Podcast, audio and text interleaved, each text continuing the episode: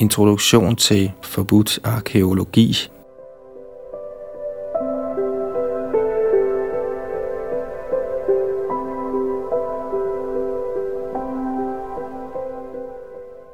Ved det østafrikanske fundsted ved Laetoli i Tanzania opdagede forskere i nitten nioghalvfjerds fodspor i vulkanske askeaflejringer, der var over tre komma seks millioner år gamle. Mary Leakey og andre sagde, at aftrykkene ikke var til at skelne fra moderne menneskers. For disse videnskabsfolk betød dette blot, at menneskets forfædre dengang havde bemærkelsesværdigt moderne fødder. Men ifølge andre forskere, såsom fysikantropolog Roy Tuttle fra University of Chicago, viser knoglefossiler fra kendte tre komma seks millioner år gamle australopitheciner, at de havde fødder, der var tydeligt abelignende. Således var de uforenelige med aftrykkene fra Laetoli. I en artikel i martsnummeret i nitten halvfems af Natural History indrømmede Tuttle, at vi sidder tilbage med noget af et mysterium. Det virker derfor tilladeligt at overveje en mulighed, som hverken Tuttle eller Leakey var inde på, at væsener med anatomisk moderne menneskekroppe, der passer til deres anatomisk moderne fødder, eksisterede for omtrent tre komma seks millioner år siden i Østafrika. Måske samme eksisterer de med andre mere abelignende væsener. Hvor interessant denne arkæologiske mulighed end måtte være, tillader gængse opfattelser af menneskelig evolution den ikke.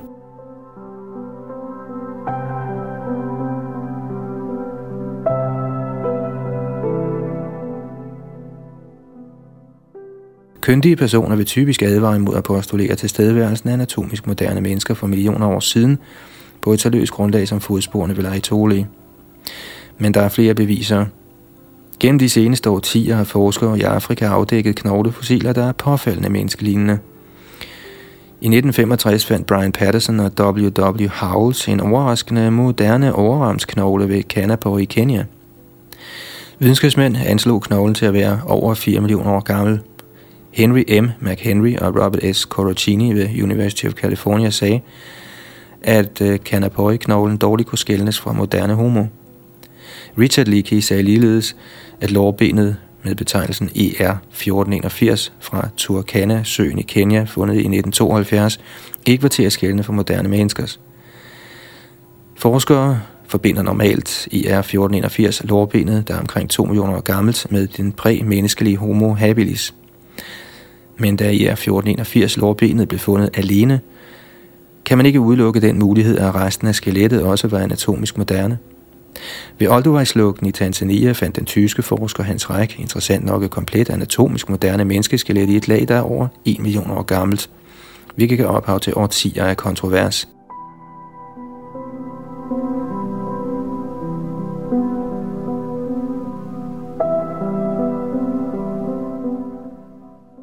Også her vil visse advares om ikke at sætte nogle få isolerede og kontroversielle eksempler op imod den overvældende mængde af ikke-kontroversielle fund, der viser, at anatomisk moderne mennesker i forholdsvis nyere tid udviklede sig fra mere abelignende væsener, for omtrent hundrede tusind år siden i Afrika, og ifølge nogle også i andre dele af verden.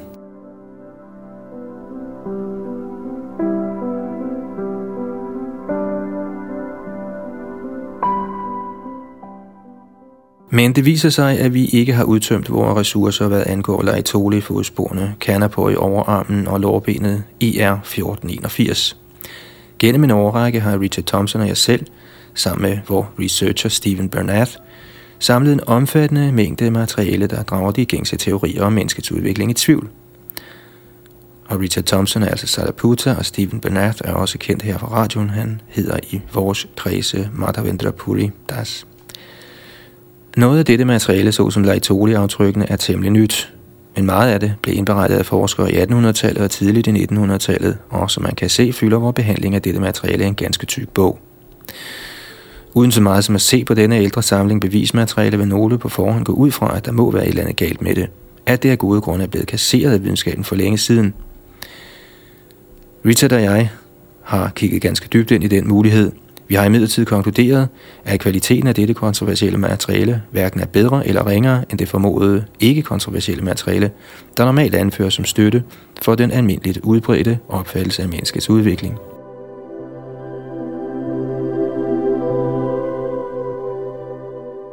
Men Forbidden Archeology er mere end et veldokumenteret katalog af usædvanlige fakta. Det er også en sociologisk, filosofisk og historisk kritik af den videnskabelige metode og dens anvendelse i spørgsmålet om menneskets oprindelse og ælde. Vi er ikke sociologer, men vores fremgangsmåde ligner til dels den, der anvendes af dem, der praktiserer videnskabssociologi, såsom Steve Woolgar, Trevor Pinch, Michael Mulkey, Harry Collins, Bruno Latour og Michael Lynch. Hver af disse lærte har sit eget unikke perspektiv på videnskabssociologi, men de ville formentlig alle være enige i følgende programmatiske udtalelse. Forskernes konklusioner i almindelighed svarer ikke præcist til tilstande og processer i en objektiv naturlig virkelighed. Snarere reflekterer sådanne konklusioner i samme grad, i højere grad eller endda i overvejende grad forskernes faktiske sociale processer, end hvad der foregår i naturen.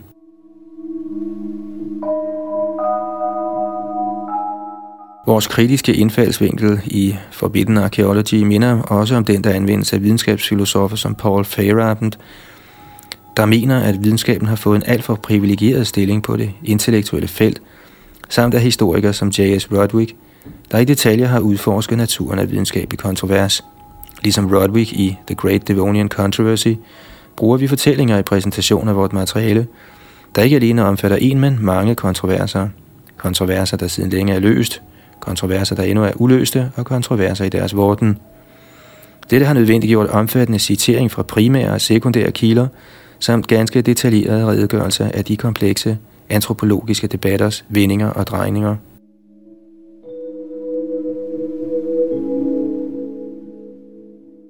For dem, der arbejder i discipliner forbundet med menneskets oprindelse og ælde, giver Forbidden Archeology et veldokumenteret kompendium af rapporter, der er fraværende i størstedelen af nutidige opslagsbøger, og som i øvrigt er svært tilgængelige. En af de seneste forfattere, der behandlede den type rapporter, man finder i Forbidden Archeology, var Marceline Boole. I sin bog Fossilmænd fra nitten syvoghalvtreds gav Boole en klart negativ kritik. Men da vi undersøgte originalrapporterne, fandt vi Booles totale skepsis uberettiget. I Forbidden Archeology fremlægger vi førstehåndsmateriale, der tillader, at den moderne læser kan danne sine egne meninger om det bevismateriale, Boole forkastede. Vi gør desuden opmærksom på en lang række sager, Boole ikke ville nævne. Ud fra det materiale, vi har samlet, konkluderer vi, under tiden i et sprog blottet for rituel forsigtighed, at de for tiden fremherskende formodninger om menneskets oprindelse har brug for en kraftig revision. Vi finder også, at en bevidst filtrering af viden har efterladt nutidige forskere med en yderst mangelfuld samling fakta.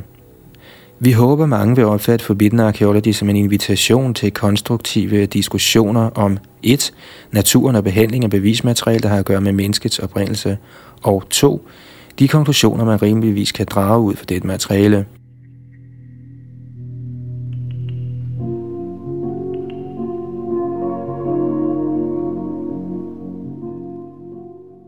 I første kapitels første del af Forbidden Archeology vurderer vi historikken og den nuværende tilstand, hvad angår idéerne om menneskets oprindelse. Vi drøfter også nogle af de erkendelsesteoretiske principper, vi gør brug af i vores studie af dette emne. Vores hovedbekymring er den dobbeltstandard, der gør sig gældende i behandling af bevismateriale.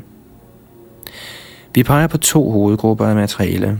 Den første udgøres af kontroversielle fund A, der viser på tilstedeværelsen af anatomisk moderne mennesker en ubekvemt fjern fortid.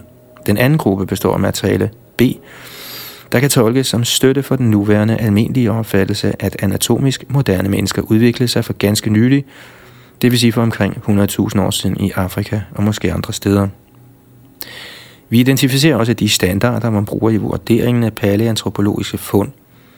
Efter nøje studier fandt vi, at hvis disse standarder anvendes ligeligt på både A og B, må vi enten acceptere både A og B, eller forkaste både A og B. Accepterer vi både A og B, har vi beviser, der sætter anatomisk moderne mennesker millioner af år tilbage i tiden, og som sammen eksisterer med mere abelignende hominider. Forkaster vi både A og B, fratager vi os selv det bevismæssige grundlag for at fremsætte nogen som helst udtalelser om menneskets oprindelse og ælde.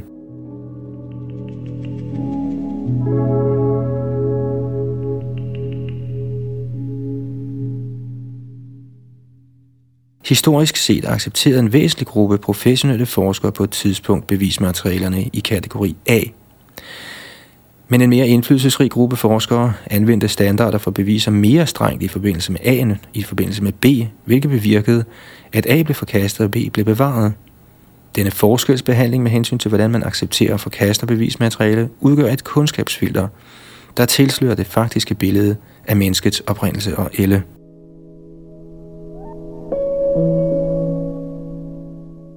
I hovedparten af del et, andet til sjette kapitel, ser vi nærmere på den voldsomme mængde kontroversielle fund, der modsiger gængse idéer om menneskets udvikling. Vi redegør i detaljer for, hvordan dette materiale er blevet systematisk undertrykt, ignoreret eller glemt, selvom det i kvalitet og kvantitet svarer til fund, der støtter nutidens accepterede opfattelse af menneskets oprindelse. Når vi taler om undertrykkelse af materiale, henviser vi ikke til videnskabelige konspiratorer, der gennemfører et satanisk komplot for at vildlede offentligheden. Snarere taler vi om en fortløbende social proces af kundskabsfiltrering, der kan forekomme ganske harmløs, men som har en væsentlig kumulativ effekt.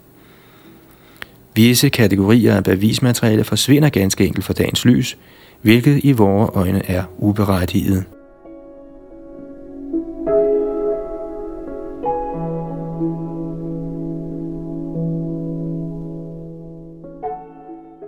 I andet kapitel behandler vi uregelmæssigt gamle knogler og skaller med skæremærker og tegn på forsætlige brud. Endnu i dag opfatter forskere sådanne knogler og skaller som en vigtig gruppe materiale, og mange arkeologiske udgravningssteder er blevet etableret alene på basis af denne type fund.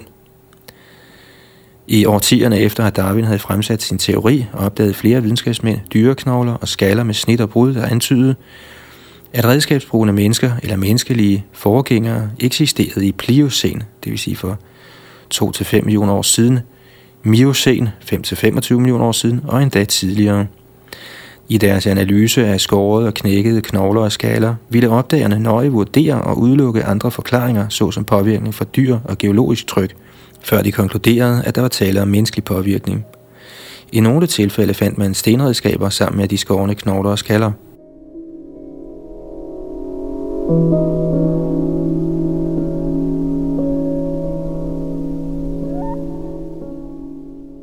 Et særligt slående eksempel i denne kategori er en skal, der viser et primitivt, men alligevel genkendeligt menneskeansigt, udskåret på dens ydre overflade. Denne skal, som af geolog H. Stopes i atten enogfirs blev indberettet for The British Association for the Advancement of Science, er over to millioner år gammel. Ifølge standardopfattelsen fremkom mennesker med det niveau af kunstnerisk dygtighed først i Europa for tredive eller fyrre tusind år siden. Endvidere dukkede de efter sigende først op i deres afrikanske hjemland for omkring hundrede tusind år siden. Angående den type fund Stopes indberettede, skrev Armand de Croix-Treffage i sin bog Om fossile et om sauvage i atten fireogfirs, citat: "Indsigelserne imod menneskelig tilstedeværelse i Pliocæn og Miocæn virker som oftest mere betinget af teoretiske hensyn end af direkte iagttagelse." Citat slut.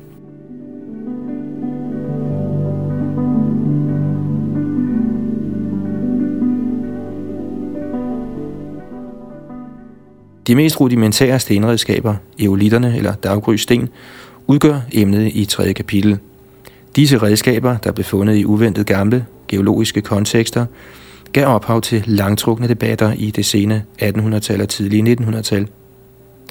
For nogle var eolitterne ikke altid lette at genkende som redskaber. Eolitter var ikke forarbejdede til symmetriske værktøjslignende former. I stedet var æggen på en naturlig stenflade hugget til for at gøre den egnet til en bestemt type opgave, såsom at skrabe, skære eller hakke. Mange gange bar æggen præg af brug. Kritikere sagde, at eolitterne var resultat af naturkræfter, såsom for eksempel tumlen på bunden af et vandløb. Men eolitternes fortalere gav overbevisende argumenter, såsom det, at naturkræfter ikke kunne have lavet ensrettet snit på kun den ene side af en æg. Sent i attenhundredetallet fandt Benjamin Harrison, som var amatørarkæolog, eolitter på højsletten ved Kent i det sydøstlige England. Geologiske undersøgelser peger på, at eolitterne blev tilvirket i midten eller slutningen af Pliocæn for ca. to til fire millioner år siden. Blandt fortalerne fra Harrisons eolitter var Alfred Russel Wallace, der sammen med Darwin grundlagde teorien om evolution gennem naturlig selektion, Sir John Prestwich, en af Englands fornemste geologer, samt Ray E. Lancaster, direktør for Britisk Naturhistorisk Museum.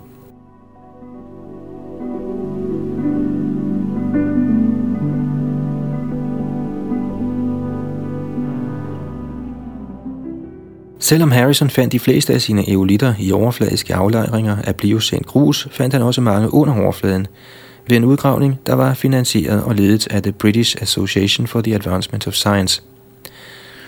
Udover eolitter fandt Harrison på flere steder ved kendte højsletten mere raffinerede stenredskaber, paleolitter, med samme pliocene alder. I nitten hundrede-tallets første del fandt J. Reed Moir, medlem af The Royal Anthropological Institute og formand for The Prehistoric Society of East Anglia, eolitter og mere avancerede stenredskaber i Englands Red Crag-formation. Redskaberne var omkring to til to komma fem millioner år gamle. Nogle af Moirs redskaber blev opdaget i forvitringsgruslag nedenunder Red Crag og kunne være alt fra to komma fem til femoghalvtreds millioner år gamle. Moirs fund vandt støtte fra en af de mest højrøstede eolitkritikere, Henry Bruehl, der dengang ansås som en af verdens fornemste autoriteter ud i stenredskaber. En anden tilhænger var palæontolog Henry Fairfield Osborn fra The American Museum of Natural History i New York. Og i nitten treogtyve tog en international kommission af forskere til England for at undersøge Moirs hovedfund og erklærede dem ægte.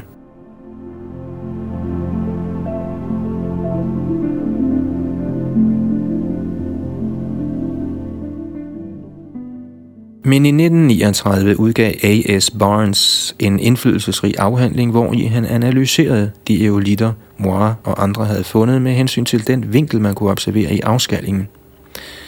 Barnes hævdede, at hans metode kunne adskille menneskeskabt afskalling fra naturligt forårsaget afskalling. På det grundlag afviste han alle de eolitter, han undersøgte, herunder Moirs, som produkter af naturkræfter. Siden da har forskere brugt Barnes metode til at afvise menneskelig indblanding i andre grupper stenredskaber. Men i de senere år har autoriteter på stenredskaber, såsom George F. Carter, Leland W. Patterson og A L. Bryan, bestridt Barnes metode og dens almengyldighed. Dette peger på behovet for en ny undersøgelse af de europæiske eolitter.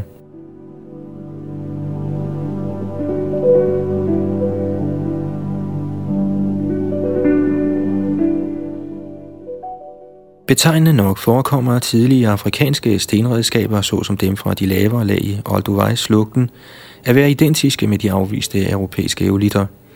Alligevel accepteres de af videnskaben uden den mindste tvivl.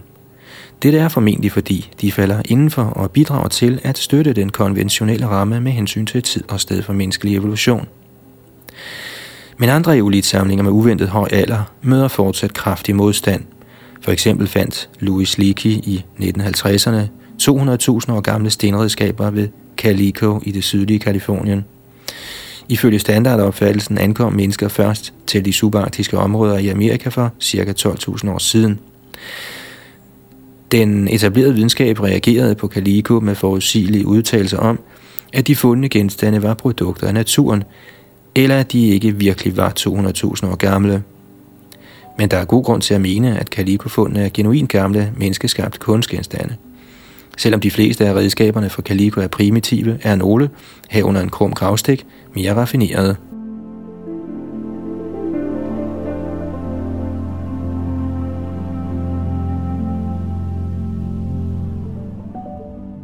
I fjerde kapitel behandler vi en kategori af redskaber, vi kalder primitive paleolitter. I tilfældet med eolitter begrænser snittene sig til kanten af naturligt knækket stenflag. Men de, der lavede de primitive paleolitter, slog forsætligt flager af stenkerner og formede dem derefter til mere genkendelige typer redskaber. I nogle tilfælde blev selve kernerne formet til redskaber. Som vi har set, dukker primitive paleolitter også op sammen med eolitter. Men ved de udgravningssteder, vi omtaler i fjerde kapitel, er paleolitter mere hyppigt forekommende i samlingerne. I kategorien primitive paleolitter inkluderer vi miocene redskaber, dvs. fem til femogtyve millioner år gamle, fundet sent i attenhundredetallet af Carlos Ribeiro, leder af Portugals geologiske undersøgelse. Ved en international konference for arkæologer og antropologer afholdt i Lissabon, undersøgte forskere et af de fundsteder, hvor Ribeiro havde fundet redskaber. En af forskerne fandt et stenredskab, der endda var mere avanceret end de bedre af Ribeiros eksemplarer. Det kunne sammenlignes med accepterede redskaber af morsterian-typen fra sen pleistocen, men her fast indesluttet i et miocæn konglomerat i omgivelser, der bekræftede dens miocene alder.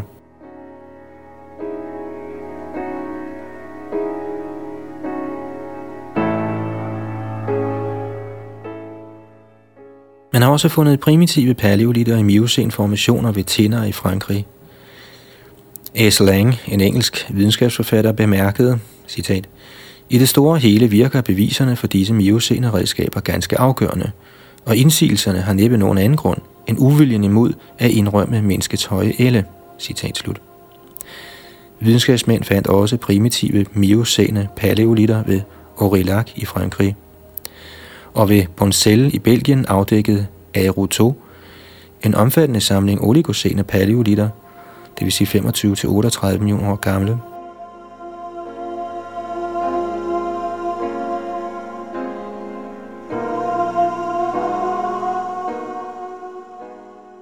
I femte kapitel undersøger vi højst avancerede stenredskaber fundet i uventet gamle geologiske lag. Mens redskaberne omtalt i kapitel tre og fire kunne tænkes at være lavet af forgængere til mennesket, såsom Homo erectus og Homo habilis, er, givet disse hominiders formodede evner, redskaberne i kapitel fem så afgjort skabt anatomisk moderne mennesker. Florentino Ameghino, en respekteret argentinsk palæontolog, fandt stenredskaber, spor af ild, brækkede knogler fra pattedyr og ryghvirvler fra mennesker i en pliocæn-formation ved Monte Hermoso i Argentina. Ameghino gjorde talrige lignende fund i Argentina, hvilket tiltrak sig opmærksomhed fra forskere verden over. Trods Ameghinos enestående teorier om, at hominiderne skulle være af sydamerikansk oprindelse, er hans faktiske opdagelser stadig værd at tage i betragtning.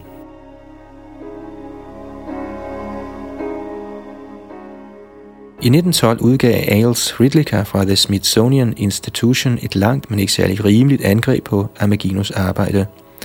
Ridlicker forfægtede, at alle Ameghinos fund stammede fra nyere indianske bosættelser. Som svar lavede Carlos Ameghino, Florentino Ameghinos bror, en ny undersøgelse ved Miramar ved Argentinas kyst syd for Buenos Aires. Der fandt han en række stenredskaber, herunder bolager og spor af ild.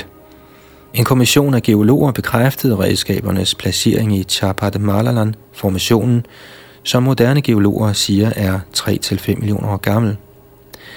Ved Miramar fandt Carlos Ameghino desuden en pilespids af sten, fastkilet i lårbenet på en pliocænart af toxodon, som er et uddødt sydamerikansk pattedyr. Etnograf Eric Bowman bestred Carlos Ameghinos opdagelser, men hjalp også utilsigtet med at bekræfte dem. I nitten tyve fandt Carlos Ameghinos indsamler, der hed Lorenzo Parodi, et stenredskab i en pliocæn-klæbe på kysten ved Miramar og efterlod den, hvor den sad. Bowman var en af adskillige forskere, der af Ameghino blev inviteret til at se udgravningen af redskabet. Efter at redskabet var blevet fotograferet og fjernet, gjorde man endnu en opdagelse. På min instruktion, skrev Bowman, fortsatte Parodi med at slå på klæben med en hakke på samme sted, som han havde fundet bolastenen. Pludselig og uventet dukkede endnu en stenkugle frem. Den lignede mere en kværsten end en bola. Bowman fandt yderligere et stenredskab to hundrede meter væk. Den forvirrede Bowman kunne i sin rapport kun antyde, at redskaberne var blevet plantet af Parodi. Mens dette muligvis kunne være sandt for det første redskab, er det vanskeligt at forklare de andre to på den måde. Under alle omstændigheder fremsatte Bowman intet som helst bevis for, at Parodi, der hele livet var ansat ved Buenos Aires Naturhistoriske Museum, nogensinde skulle have opført sig bedragerisk.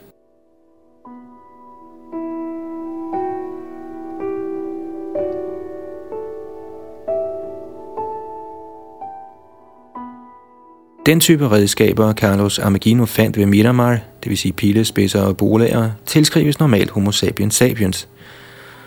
For en umiddelbar betragtning påviser Miramar-fundene derfor tilstedeværelsen af anatomisk moderne mennesker i Sydamerika for over tre millioner år siden. Interessant nok fandt M A Vignati i nitten enogtyve i en sen pliocen, Chapadmalal-formation ved Miramar, et fragment af en fuldt ud moderne menneskekæbe.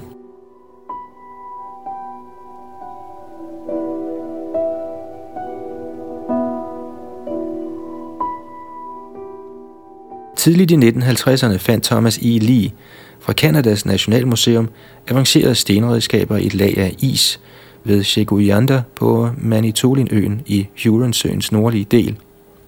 Geolog John Sanford fra Wayne State University hævdede, at de ældste Chegoyanda-redskaber var mindst femogtres tusind år gamle og kunne være så gamle som et hundrede og femogtyve tusind år. For dem, der holdt fast i standardopfattelsen af nordamerikansk forhistorie, var sådanne aldre uacceptable.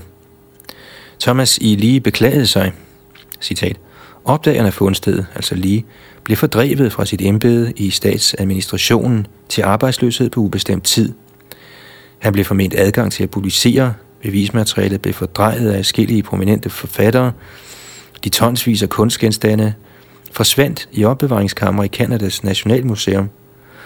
For at nægte at fyre opdageren, blev direktøren for Nationalmuseet, der havde foreslået at få et monogram lavet på fundstedet, selv fyret og drevet i eksil. Officielle stillinger af magt og prestige blev taget i brug i et forsøg på at få kontrol med sølle, seks, sheguyanda redskaber, der ikke var blevet gemt væk, og fundstedet er blevet forvandlet til et turistområde. Sheguyanda ville have fremtvunget den pinlige indrømmelse, at åndsaristokraterne ikke vidste alt. Det ville have fremtvunget omskrivningen af næsten alle bøger på området. Det måtte dræbes, det blev dræbt. Citat slut.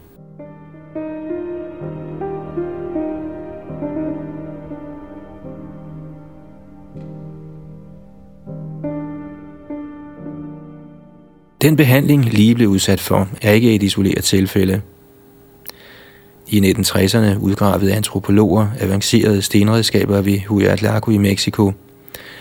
Geolog Virginia Steen McIntyre og andre medlemmer af en gruppe fra U S A's geologiske undersøgelse kom frem til en alder på ca. to hundrede og halvtreds tusind år for de lag på fundstedet, hvor redskaberne blev fundet.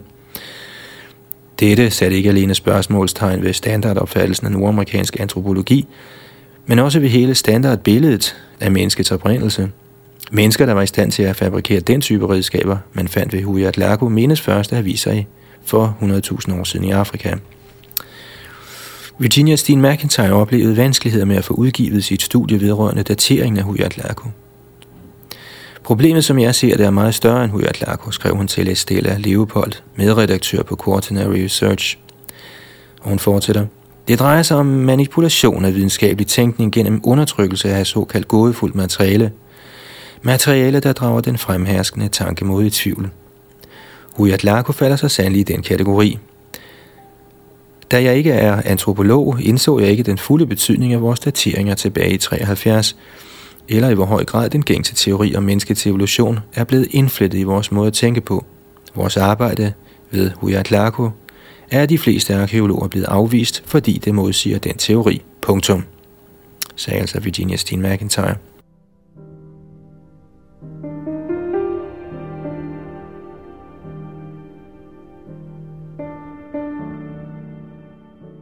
Dette mønster af dataundertrykkelse har en lang historie. I atten firs udgav Californiens statsgeolog J D Whitney en længere betragtning af avancerede stenredskaber fundet i kaliforniske guldminer. Redskaberne herunder spydspidser, stenmortere og stødere blev fundet dybt i mineskakter under tykke, uforstyrrede lag af lava i formationer, som geologer i dag siger er fra ni millioner til over femoghalvtreds millioner år gamle. W H Holmes fra The Smithsonian Institution, der var en af de mest højrøstede atten- og nittenhundredetals kritikere af de kaliforniske fund, skrev, citat, hvis professor Whitney til fulde havde påskyndet historien om menneskets evolution, havde han måske tøvet med at bekendtgøre de formulerede konklusioner, det vil altså sige, at mennesker eksisterede i meget gammel tid i Nordamerika, uanset den imponerende samling af vidnesbyrd, han blev konfronteret med, citat slut. Med andre ord, hvis kendskærningerne ikke passer med den foretrukne teori, må sådanne kendskærninger, selv en imponerende samling af dem, forkastes.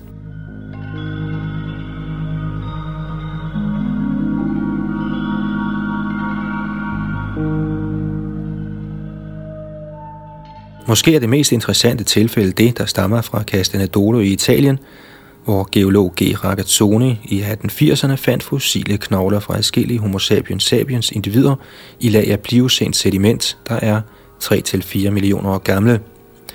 Kritikere svarer typisk med, at knoglerne må være blevet anbragt i disse pliocæne lag for ganske nylig ved begravelser af mennesker. Men Ragazzoni var forberedt på denne reaktion og inspicerede nøje de øvre lag. Han fandt, at de var uforstyrret uden nogen som helst tegn på begravelse.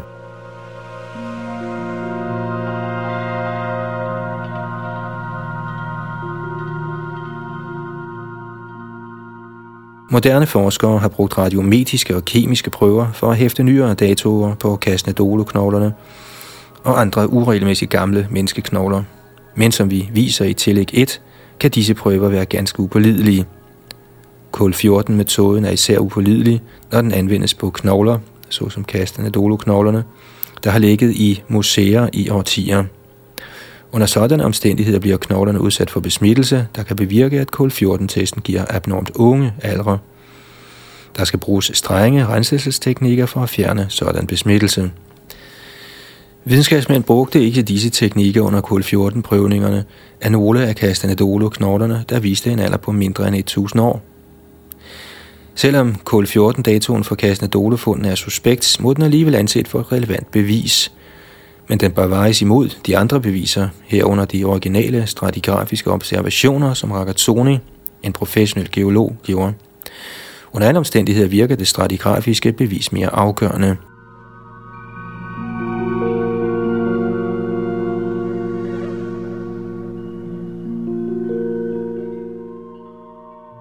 Det er ikke noget nyt fænomen, der på teoretiske grundlag ydes modstand imod menneskelig tilstedeværelse i Pliocæn.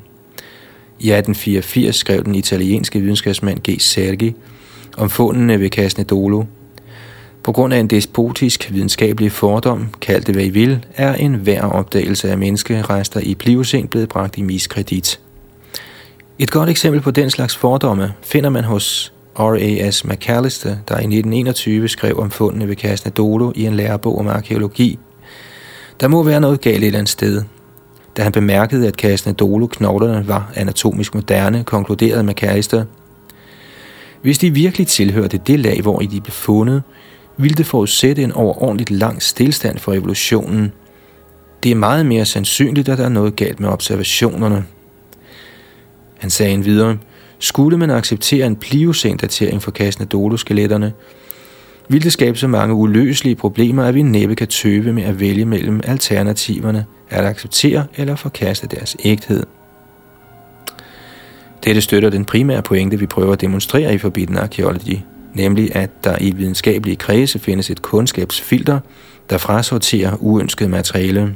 Denne filtreringsproces har stået på i lang tid, over et århundrede, og fortsætter den dag i dag.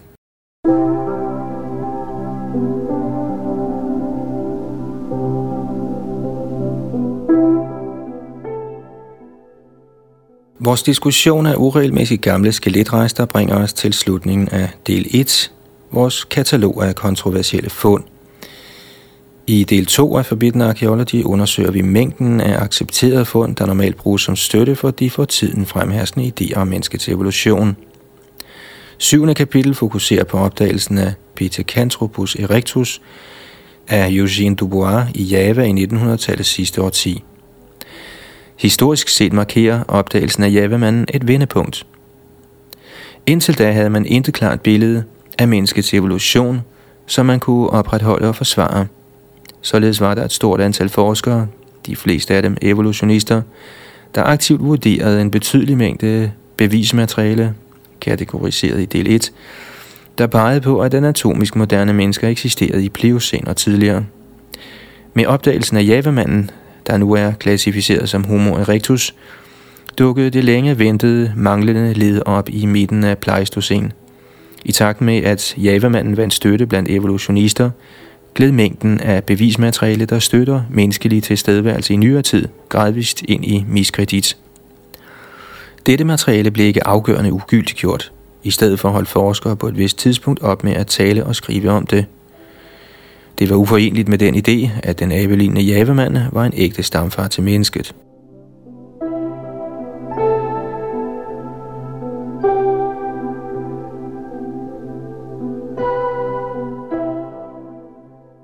Som eksempel på, hvordan opdagelsen af javamanden blev brugt til at undertrykke beviser for menneskelig tilstedeværelse i Pliocæn og tidligere, er følgende udtalelse af W H Holmes om de kaliforniske fund belærende: "Efter at have hævdet, at Whitneys materiale står absolut alene, beklager Holmes, at citat, det forudsætter en menneskerace, der er mindst en halv gang ældre end Pithecanthropus erectus, der må opfattes som blot en spirende form af menneskelige væsener."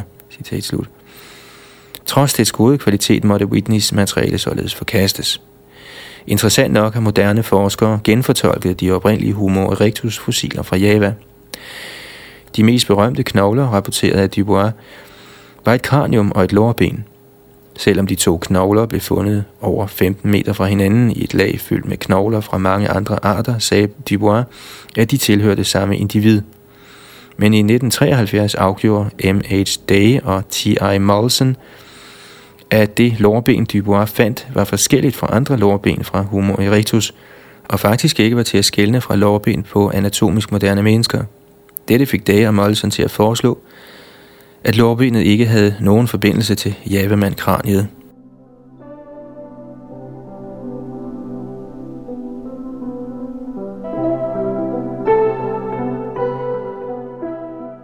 Så vidt vi kan se, betyder dette, at vi nu har et anatomisk moderne menneskelårben og et Homo erectus cranium i et lag fra midten af Pleistocæn, der anses for at være otte hundrede tusind år gammelt. Dette er yderligere bevis for, at anatomisk moderne mennesker sameksisterede med mere abelignende væsener i en uventet fjern fortid. Ifølge standardopfattelsen dukkede det moderne menneske op for kun hundrede tusind år siden i Afrika. Selvfølgelig kan man altid foreslå, at det anatomisk moderne menneskelårben på en eller anden måde blev begravet for ganske nylig i Pleistocene-lagene ved Trinil. Men det samme kunne også siges om kraniet.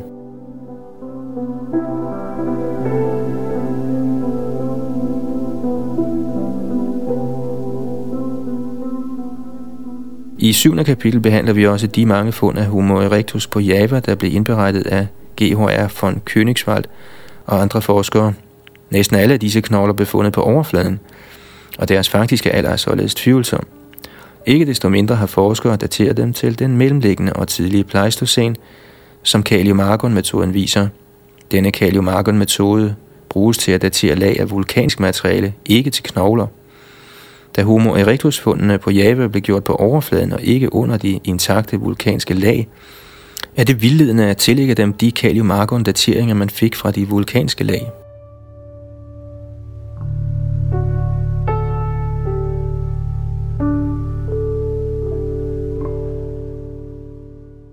Det berygtede Piltdowns svindelnummer er emnet i kapitel otte. Tidligt i nitten hundrede-tallet fandt Charles Dawson, en amatørsamler, stykker af et menneskekranium nær Piltdown. Senere deltog videnskabsmænd som Sir Arthur Smith Woodward fra det British Museum og Pierre Teilhard de Chardin sammen med Dawson i udgravninger, der afdækkede en abelignende kæbe sammen med adskillige fossiler af pattedyr med passende alre. Dawson og Woodward, der var den overbevisning, at kombinationen af det menneskelignende kranium og den abelignende kæbe repræsenterede en forgænger til mennesket i den tidlige, ple- i den tidlige Pleistocene eller sene Pliocene, bekendtgjorde deres opdagelse for den videnskabelige verden. I de næste fire årtier var Piltdown-manden accepteret som et ægte fund og var integreret i linjen af menneskets evolution.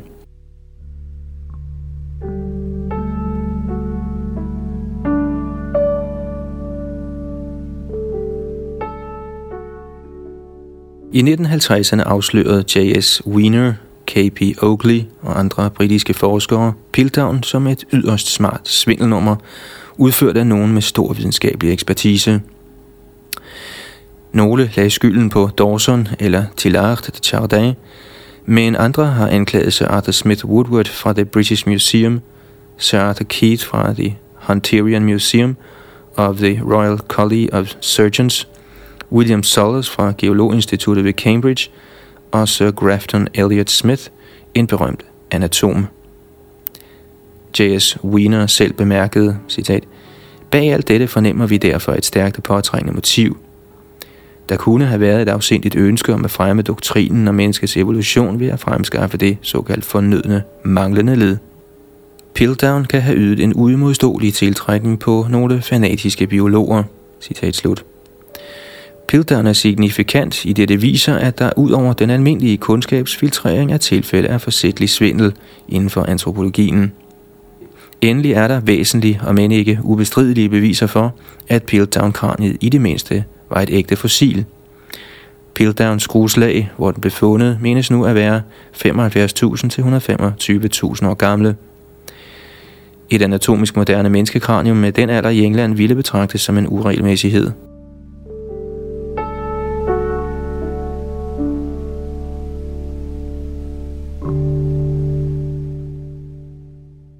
I niende kapitel tager vi til Kina, hvor Davidson Black i nitten niogtyve indberettede opdagelsen af pekingvandfossiler ved Choukou-Dian, tidligere Choukou-Tian. Fossilerne af pekingmanden, der nu klassificeres som Homo erectus, gik tabt for videnskaben under anden verdenskrig. Traditionelt har pekingmanden været skildret som et hulemenneske, der beherskede kunsten at fremstille stenredskaber samt at jage og bruge ild. Men et antal indflydelsesrige forskere anså, at denne opfattelse var forkert. De så pekingmanden som bytte for en mere avanceret hominide, hvis knoglerester endnu ikke er blevet fundet. I nitten treogfirs publicerede Wu Rukang og Lin Chenglong en artikel i Scientific American, der angiveligt skulle vise en evolutionsmæssig forøgelse i hjernens størrelse over de to hundrede og tredive tusind år Homo erectus beboede hulerne i Choukou-Dian. Men vi påviser, at dette forslag var baseret på en vildledende statistisk fremstilling af kraniematerialet. I tilgift til de berømte opdagelser af pekingmanden har man gjort flere andre fund af hominider i Kina. Disse indbefatter ifølge kinesiske forskere australopitheciner, forskellige typer Homo erectus, neandertaloider, tidlige Homo sapiens samt anatomisk moderne Homo sapiens. Dateringen af disse hominider er problematisk. De forekommer i lag sammen med fossiler af pattedyr, der stort set er karakteristiske for Pleistocæn. I vores gennemgang af forskellige rapporter bemærkede vi, at videnskabsfolk rutinemæssigt brugte morfologien hos de hominide rester til at datere disse udgravninger mere præcist. Som eksempel kan nævnes Tongji i det sydlige Kina, hvor man sammen med pattedyrfossiler fandt fossiler af Homo sapiens. Qiu Zhonglang sagde, citat, faunaen antyder mellemliggende Pleistocæn, men det arkæologiske menneskemateriale passer med øvre Pleistocæn, citat slut. Kiu, der brugte, hvad vi kalder morfologisk datering, fastsatte derfor udgravningsstedet og således menneskefossilet til øvre Pleistocæn. En mere rimelig konklusion ville have været, at Homo sapiens-fossilerne kunne være så gamle som mellemliggende Pleistocæn. Ja, vores undersøgelse af Tongsis fauner viser arter af pattedyr, der var uddøde ved slutningen af mellemliggende Pleistocæn. Dette indikerer, at udgravningen ved Tongsi og fossilerne af Homo sapiens er mindst hundrede tusind år gamle. Yderligere faunamateriale viser på en maksimumalder på ca. seks hundrede tusind år.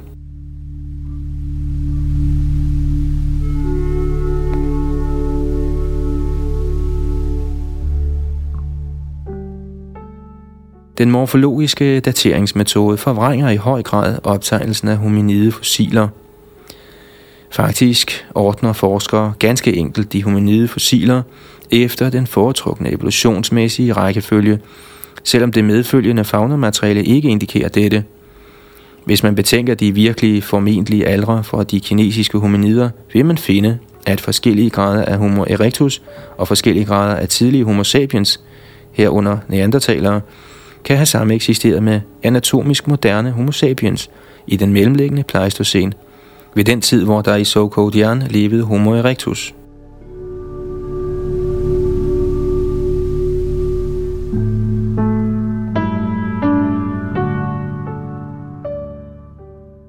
I tiende kapitel betragter vi den mulige sameksistens mellem primitive hominider og anatomisk moderne mennesker, ikke kun i fortiden, men også nu. Gennem det sidste århundrede har forskere samlet materiale, der peger på, at menneskelignende væsener, der ligner Gigantopithecus, Australopithecus, Homo erectus og neandertalere, lever i verdens forskellige jungleområder. I Nordamerika kendes disse væsener som Sasquatch. I Centralasien kaldes de Almas. I Afrika, Kina, Sydøstasien, Mellem- og Sydamerika kendes de ved andre navne. Nogle forskere bruger udtrykket vildmænd for at inkludere dem alle. Videnskabsmænd og læger har rapporteret at have set levende vildmænd, døde vildmænd og fodspor. De har også katalogiseret i tusindvis af indberetninger fra almindelige mennesker, der har set vildmænd, såvel som lignende rapporter fra historiske optegnelser.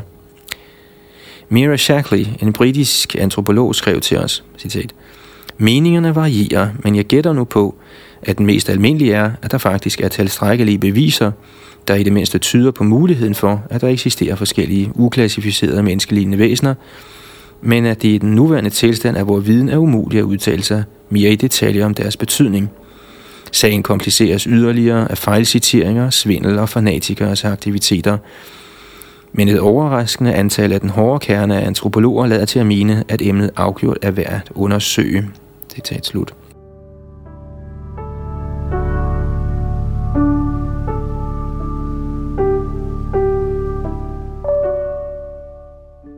Efter kapitel bringer os til Afrika. Vi beskriver i detaljer de tilfælde, der blev nævnt i første del af denne indledning.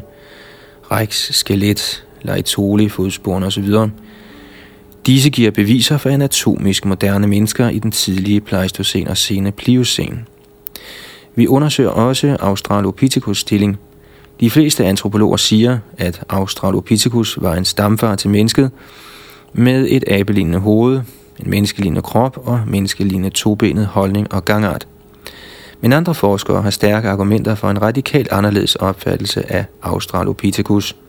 Fysikantropolog C E Oxnard skrev i sin bog Uniqueness and Diversity in Human Evolution nitten femoghalvfjerds, citat: "Indtil vi har flere beviser, sidder vi tilbage med et billede af mellemstore dyr på hjemmebane i træerne, der kan klatre, udføre et vist mål af akrobatik og måske hænge i armene." Citat slut.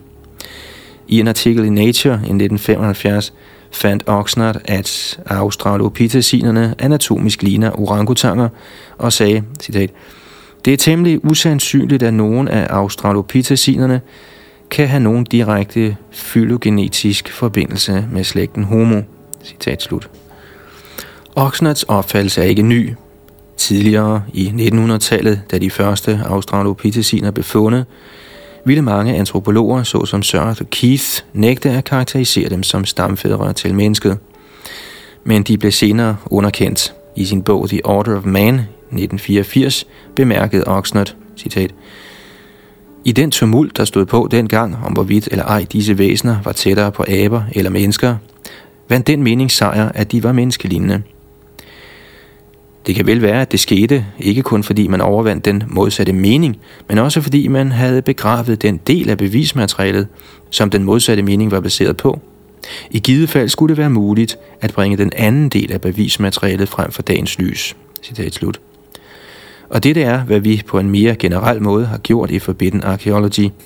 Vi har bragt begravet materiale for dagen, materiale, der støtter en opfattelse af menneskets udvikling og ælde, der er helt forskellig fra den nuværende.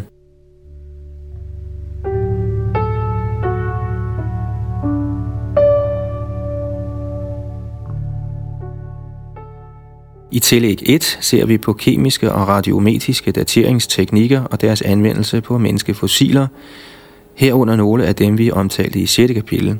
I tillæg to fremlægger vi et begrænset udvalg af beviser for mennesker i oldtiden, der udviste et kulturelt niveau hinsides det, der antydes af stenredskaberne omtalt i tredje til femte kapitel.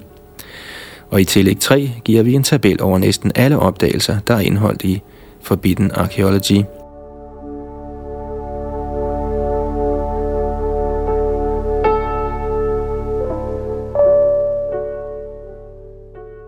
Man kunne spørge, hvorfor vi sammenstillede en bog som Forbidden Archeology, hvis ikke vi havde et underliggende formål. Der er i sandhed et underliggende formål. Richard Thompson og jeg selv er medlemmer af The Bhaktivedanta Institute, der er en gren af det internationale samfund for kristne bevidsthed, der studerer forholdet mellem den moderne videnskab og det verdensbillede, der kommer til udtryk i den vediske litteratur. Dette institut blev stiftet af vores åndelige mester, A C Bhaktivedanta Swami Prabhupada, der opmuntrer os til kritisk at undersøge den nuværende opfattelse af menneskets oprindelse, samt de metoder, hvorigennem den blev etableret. Fra den vediske litteratur får vi den idé, at menneskerassen er meget gammel. For at foretage systematisk udforskning af den eksisterende videnskabelige litteratur om menneskets ælde, har vi udtrykt den vediske idé i form af en teori, der går ud på, at forskellige menneskelignende og abelignende væsener har sameksisteret i lang tid.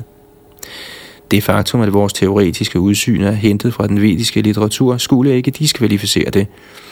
Teorier kan vælges ud fra mange kilder.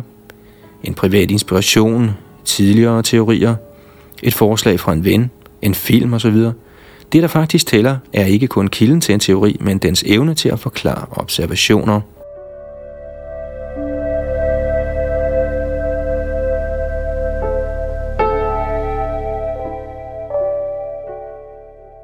Vores forskningsprogram førte til resultater, vi ikke havde ventet, og således til en meget større bog, end vi oprindeligt havde forestillet os. Følgelig har vi i dette bind ikke været i stand til at uddybe vores idéer om et alternativ til de nuværende teorier om menneskets oprindelse. Vi planlægger derfor endnu et bind, hvor vi sammenligner vores omfattende forskningsresultater med vores vediske kildemateriale. Givet deres underliggende formål, kan Forbidden Archeology sammen med dens kommende ledsagende bind således være af interesse for kulturelle og kognitive antropologer, religionsforskere og andre, der interesserer sig for samspillet mellem kulturer i tid og rum.